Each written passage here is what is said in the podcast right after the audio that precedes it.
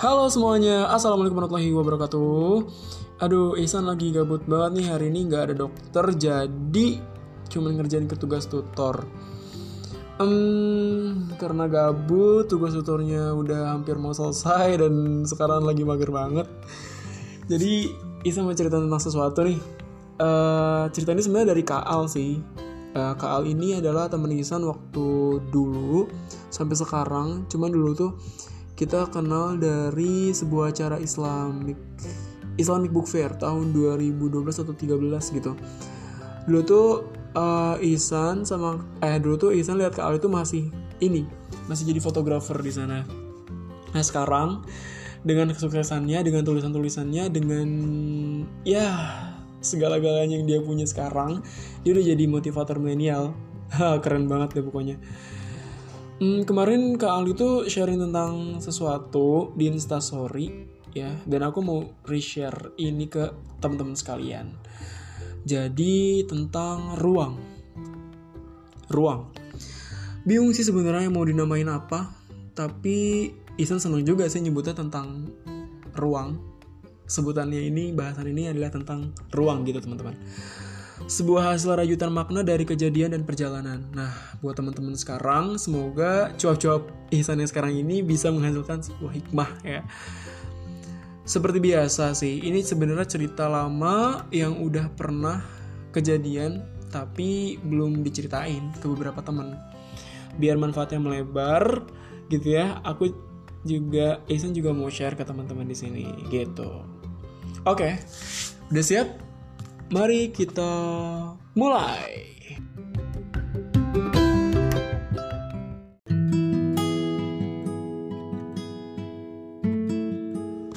Oke, siap? Oke, step pertama. Mari kita bayangkan sebuah rumah. Rumah itu ada halamannya, ada terasnya, dan juga ada ruang tamu. Cukup 3 ruang itu aja. Kita anggap halaman rumah itu sebagai ruang pertama, kemudian teras sebagai ruang kedua, dan ruang tamu itu adalah ruang ketiga, ruang yang paling dalam. Terus bayangin deh, setiap rumah itu punya ruangan-ruangan tersebut gitu. Jadi tetangga kita juga punya halaman, punya teras, dan punya ruang tamu. Ihsan punya ruangan itu, ketiga ruangan itu. Kamu juga punya 3 ruangan itu.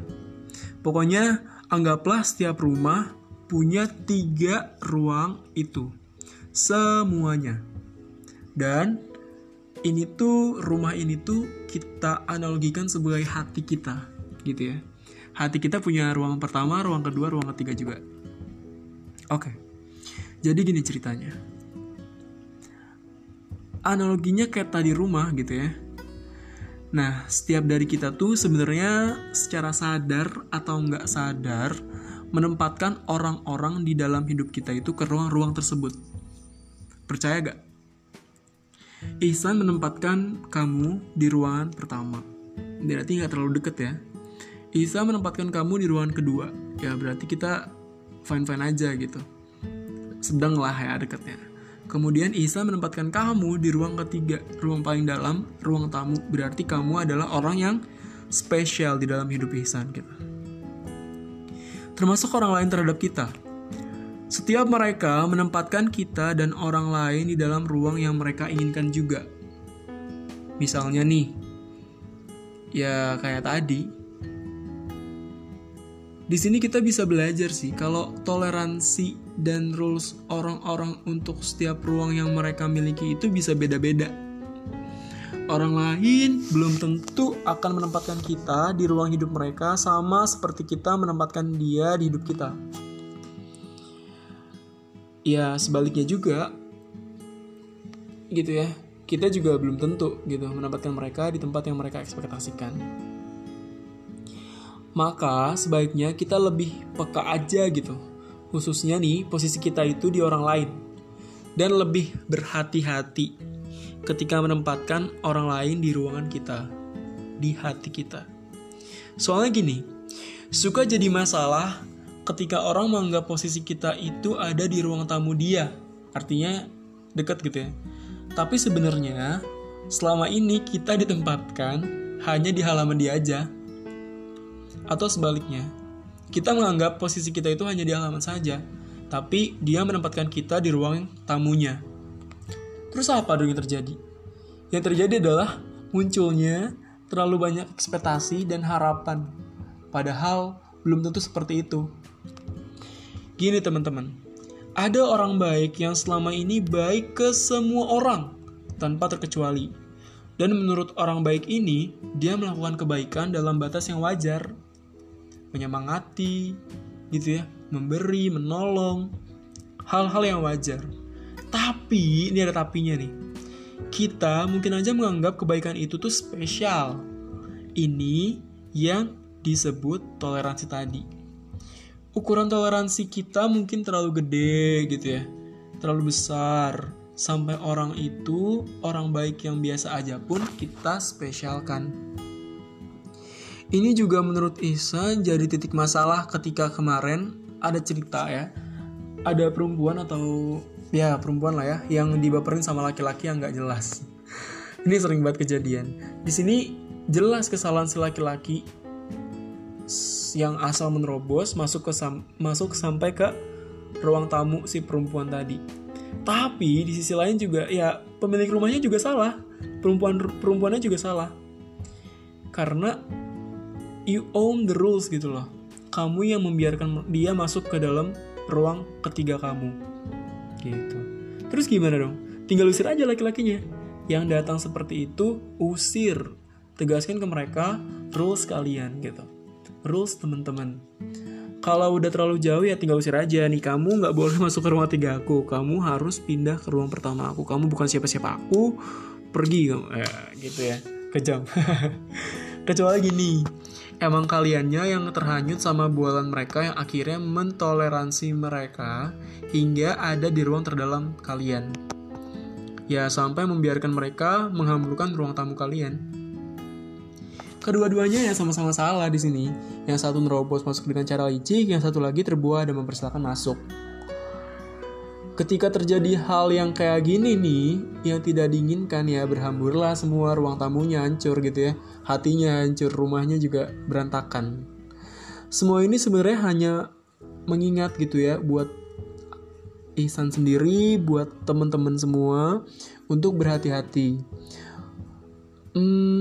Biar nantinya kita bisa mengidentifikasi sebenarnya. Kita sama-sama tidak tahu di mana kita ditempatkan di ruang hidup seseorang. Dan mereka pun nggak tahu ditempatkan di mana mereka di dalam hati kita gitu ya. Biar nanti misalnya ada suatu yang nggak beres kayak orang yang terlalu baper sama sifat umum kita bisa sadar. Dan secara nggak langsung juga kita tahu di mana dia menempatkan kita hingga ruang tamunya. Ya kita bisa ngambil langkah untuk mundur ke belakang kalau misalnya terlalu jauh. Atau ke ruang yang lebih aman agar tidak terjadi hal-hal yang mungkin mengarah ke hal yang tidak baik gitu ya. Contohnya gini deh, ini sering banget kejadian. Konteksnya bisa ke story yang ada fitur close friend. Semua tahu fitur close friend kan, yang story-nya tuh hijau kalau misalnya dia bikin story gitu. Jadi kalau gak masuk close friend, perlu gak sih kita baper sama orang itu? Perlu gak ya? Sebenarnya kita perlu nggak perlu sih, kita pun nggak bisa menyenangkan semua orang kan. Artinya kalau dia nggak ngasih fitur close friend ke kita gitu ya, kita nggak termasuk dalam close friend mereka, berarti kan kita bukan orang yang dekat sama mereka kan. Nah, karena kita nggak bisa nyenengin semua orang, karakter orang beda-beda, penerimaan orang pun tentu beda-beda. Sebenarnya dengan cara seperti itu bisa jadi dia sedang melindungi kamu, sedang melindungi kita, atau mungkin juga sedang melindungi dirinya sendiri dari kita. Gitu. Terus gimana parameter atau indikasi seseorang yang sedang duduk di teras atau di ruang tamu atau di halaman kita? Gimana ya? Nggak susah sih kalau mau ngukur, karena memetakan dia sedang duduk di ruang mana, di rumah orang lain, kan kita nggak tahu kan ya. Yang punya rulesnya ya si pemilik rumah, orang itu.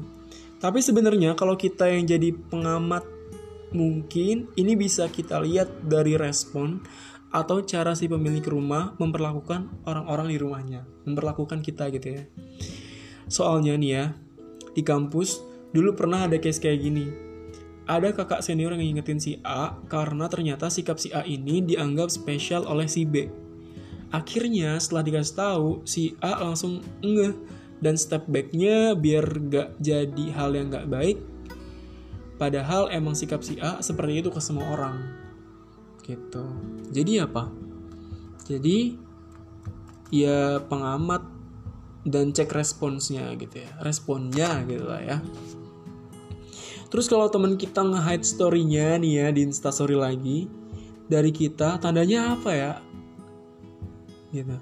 Kenapa dia bisa nge-hide story dia dari kita gitu? Kalau itu sih menurut Ihsan sih terserah dia, karena kan dia yang punya rules-nya. Kalau dipikir-pikir ngapain terlalu sibuk ngurusin itu? Kalau misalnya ntar ada 100 temen kita yang nge-hide, terus mau gimana? Soalnya kan hidup bukan urusan transaksional, bukan urusan yang transaksional gitu. Kita nggak bisa ngontrol orang lain dan orang lain pun nggak bisa ngontrol kita. Ya udah, yang terpenting kita berbuat baik, nggak langgar peraturannya gitu ya, nggak langgar syariat lah ya. Sisanya ya pasrahin aja. Gitu. Ya intinya adalah semoga cuap-cuap ini bisa bermanfaat buat diri sendiri gitu ya, sebagai pengingat dulu untuk teman-teman juga untuk berhati-hati. Konteks besar cuap-cuap ini tuh adalah tentang menjaga diri, mengatur komunikasi dan kemawasan diri, biar nantinya kita bisa mengidentifikasi gitu ya. Itu sih paling. Semua ini menjadi catatan untuk Ihsan khususnya, dan untuk semoga jadi buat catatan untuk teman-teman juga. Dan terima kasih juga buat Kak Al yang udah sharing cerita tentang ruangan ini, sangat bermanfaat dan waktunya untuk kalian mengaplikasikannya. Oke, cukup sekian pendengar-pendengar yang setia ya, kayak ada yang dengerin aja sampai sini. Jadi ya aku doain, Ihsan doain, semoga yang lagi ada masalah cepat selesai masalahnya, yang lagi kesusahan semoga dimudahkan, yang ingin sesuatu semoga cepat dikabulkan gitu ya, yang sedang kebelit hutang gitu semoga ya dilunaskan hutang-hutangnya gitu ya, dan yang sedang ditagih janji semoga cepat menepati janjinya. Oke, cukup sekian, sampai jumpa di podcast berikutnya. Wassalamualaikum warahmatullahi wabarakatuh.